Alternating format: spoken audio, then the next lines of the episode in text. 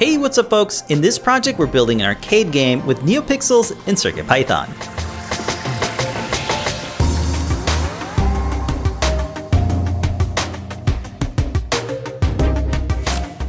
This is inspired by those Cyclone arcade games where an LED runs along a strip. The goal is to press the button when the LED lands on the target pixels.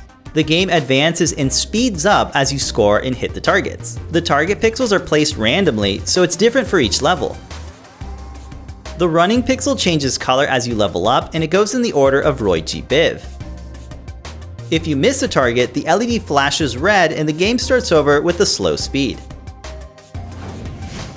We designed the enclosure to house the electronics and 3D printed the parts to snap fit together. Inside is an Adafruit feather, an arcade button, a rechargeable battery, and a slide switch.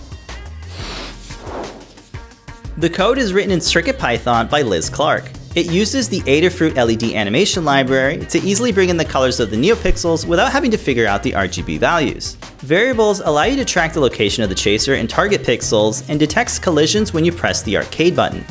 You can adjust the default speed and increase values to change up the game's difficulty. The code is open source and available to download on GitHub. You can get the parts to build this project, links are in the description. The parts are 3D printed with PLA without any support material. We'll start by soldering up some wires to a strip of mini skinny NeoPixels. A slide switch is wired up and it has pieces of heat shrink tubing to insulate the connections. These cables feature quick connects which will make it easier to plug in the arcade button. Be sure to follow along with the circuit diagram linked in the Learn Guide. Make sure to test the circuit before assembling the rest of the enclosure. The feather is secured to built-in standoffs with hardware screws. The NeoPixel strip is wrapped along the inner diameter of the case with the LEDs facing inwards. Kapton tape is used to insulate the pads on the end of the strip to prevent them from shorting out. The slide switch is press fitted into the built-in holder on the side of the case. Short N25 screws are used to secure the feather. An inner ring is pressed over the NeoPixel strip and works as an LED diffuser.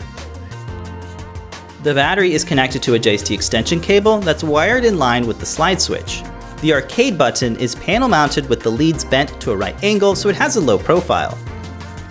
The quick connects can then be plugged into the arcade button.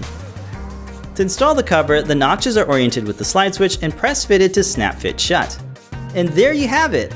We had a lot of fun working on this project and hope this inspires you to check out CircuitPython. These type of projects are definitely our favorite because you can enjoy them at home with friends and family.